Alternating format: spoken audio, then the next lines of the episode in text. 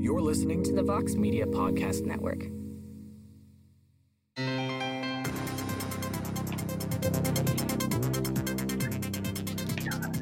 All right, everybody. Mike Heck here for MMAfighting.com. There's a lot going on today. If you've been following along on this adventure, not only has a lot been going on today, but a lot has been going on for the past 24 hours, a little bit more than that.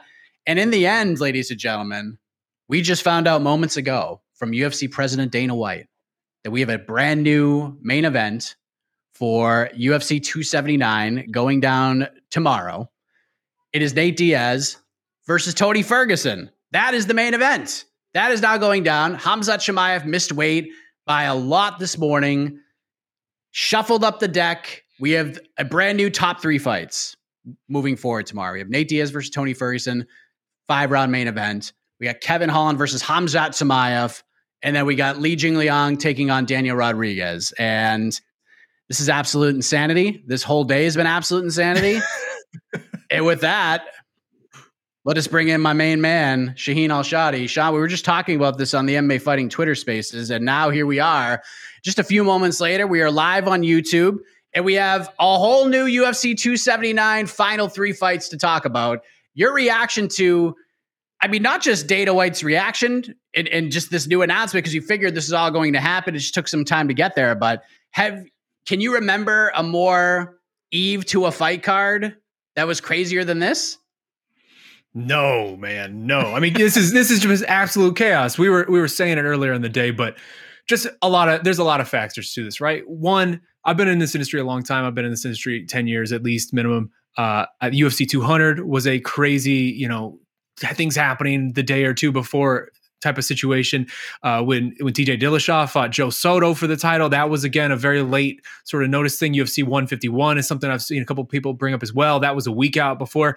I can't remember ever seeing a confluence of events like what we just saw over the last 24 hours that has completely taken UFC 279 apart and rearranged it in a way that is by far like a much more interesting and and compelling card. The card that i think a lot of people came into this week were, were calling for of we have these permutations of these fights. Why are we not doing them differently? Like what we ended up with the ufc sort of fell ass backwards into in my one of my eyes and i think a lot of people's eyes is the much more interesting, the much more compelling, the much better card overall. And just the way that this has all played out, the way that we've reached this point, uh, it's utterly poetic, right? Because there's a lot of things, elements to this this whole event. You have Nate Diaz, guy who is a su- absolute superstar for the company, who's been in the company for a long, long time, over a decade, uh, and is just always been sort of at at odds with the UFC. Even in going into this last one, we sort of saw what the UFC was setting up here with the Hamzat Chimaev fight, the motivations that they were setting up. And now all of a sudden he comes into a position, he lucks into a position where he has the most leverage he has ever had in his entire career. This is a guy who seven years ago was making 16K to fight Rafael Dos Anjos on uh, the co-main event of a Fox card. And the, the fight before Rafael Dos Anjos was about to become lightweight champion. Nate Diaz was making 16K and he had obvious grievance with the promotion. And now all of a sudden he is leaving in a way where he comes out looking like the ultimate professional, the guy who has just, again, the most leverage he has ever had in his career. And then on the other side for Tony Ferguson, we were saying this on Twitter earlier today in spaces, but just if you look at the arc of Tony Ferguson, this has been one of the unluckiest men in the entire sport just throughout the last several years. This is someone who had an unprecedented winning streak in this division, who, I should say, in the lightweight division, who never ever actually got his big fight, who never got the big fight he was supposed to get. He never got the Conor McGregor fight. He never got the fight against Khabib for the actual lightweight title. He ended up becoming this savior in the pandemic, the first pandemic show, braving all of those circumstances to put his spot on the line against Justin Gaethje. He loses it and ever since then. It's just been all downhill. And now all of a sudden, with 24 hours notice, Tony Ferguson gets the biggest fight of his career, the biggest payday probably of his career, and really the big fight that he should have gotten a long time ago. It is all so poetic. Just the elements of all of this and then you add the the the brawl yesterday with with the the press conference, and all of a sudden we're getting Hamzat Chimaev versus Kevin Holland. Which, by the way, great job booking that at 180 pounds, which absolutely saved the day. If that was not a 180 pound fight, a catch weight, we would have been having a different conversation entirely today. And also, you can't forget the Leech Li Jingliang as well as Daniel Rodriguez, who made the best of a bad situation. Leech in particular, who's now taking on a man who is significantly heavier than him, like basically 10 pounds heavier than him on 24 hours notice. Everyone involved, kudos to you guys. I hope you all negotiated massive, massive pay bumps. And again, we end up with a UFC 279 that to me is a far superior product than what we were going to get uh, and it's just the way we got it. This is the most MMA day possible. Like this is just absolute chaos. We love chaos in this sport. We thrive in it, and this has been the most chaotic thing I have seen in a long time.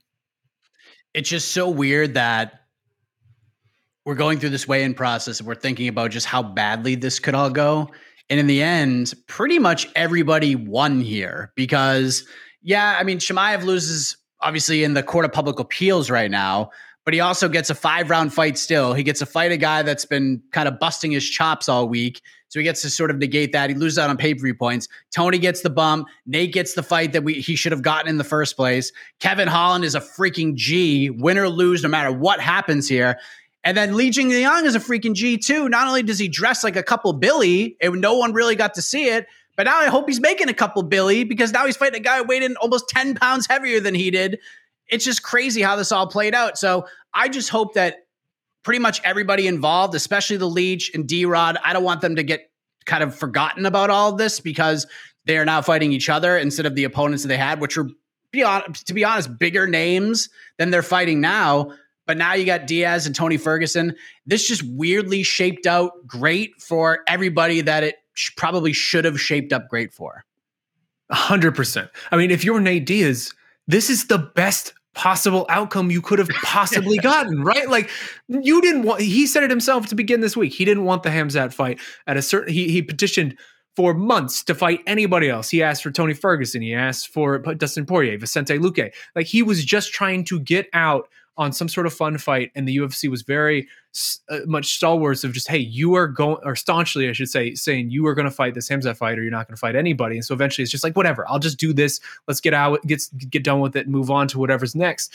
And now, I mean, again, he was a giant underdog in that Khamzat fight for a reason. I think a lot of us uh, assumed that we sort of had a good read on that fight of what was probably going to happen in that fight. And now, I don't know, man. There is a complete in total world where Nate Diaz exit the UFC on a very big win. Uh, and rides off into free agency again off a big win, having basically saved the entire pay per view, making far more money, I would imagine, than whatever he was about to make, uh, and just just again smelling like roses. Like this is the best possible outcome for Nate Diaz possible, probably the best possible outcome for Tony Ferguson possible. Again, all these guys are making so much more money right now than they were. I, I would assume, considering all the negotiations that had to have taken place over the last like six hours it's all just crazy. It is absolute crazy. But days like this are why you love the sport, right, Mike? Like this is why we do this. These sort of just insane days where you're just hanging on every single moment.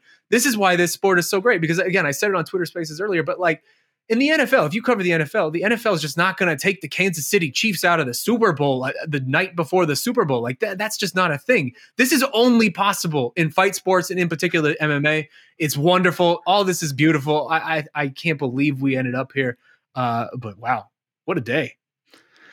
What a day indeed. Uh, and we're just getting started, honestly, because Jose Youngs in Las Vegas. We'll have your ceremonial weigh ins on the website coming up at the top of the hour. And then right after that is over, we're going to be back here. We're going to be back here. We're going to be breaking these fights down a little more in depth. Obviously, it's going to be a much different preview show than I anticipated when I woke up this morning, but I think we're going to have a lot more fun. I think we're going to be a little more free. We're not going to have any sort of bad juju attached to especially the top two fights like we may have had this morning. But all in all, we're still getting UFC 279. We're still getting these three, all six of these fighters competing, and we're actually getting a better lineup than we had yesterday, a better lineup than we had when we woke up this morning. So, Shaheen, I need to give my voice a little bit of a breather right now. I've been talking for like 48 hours straight.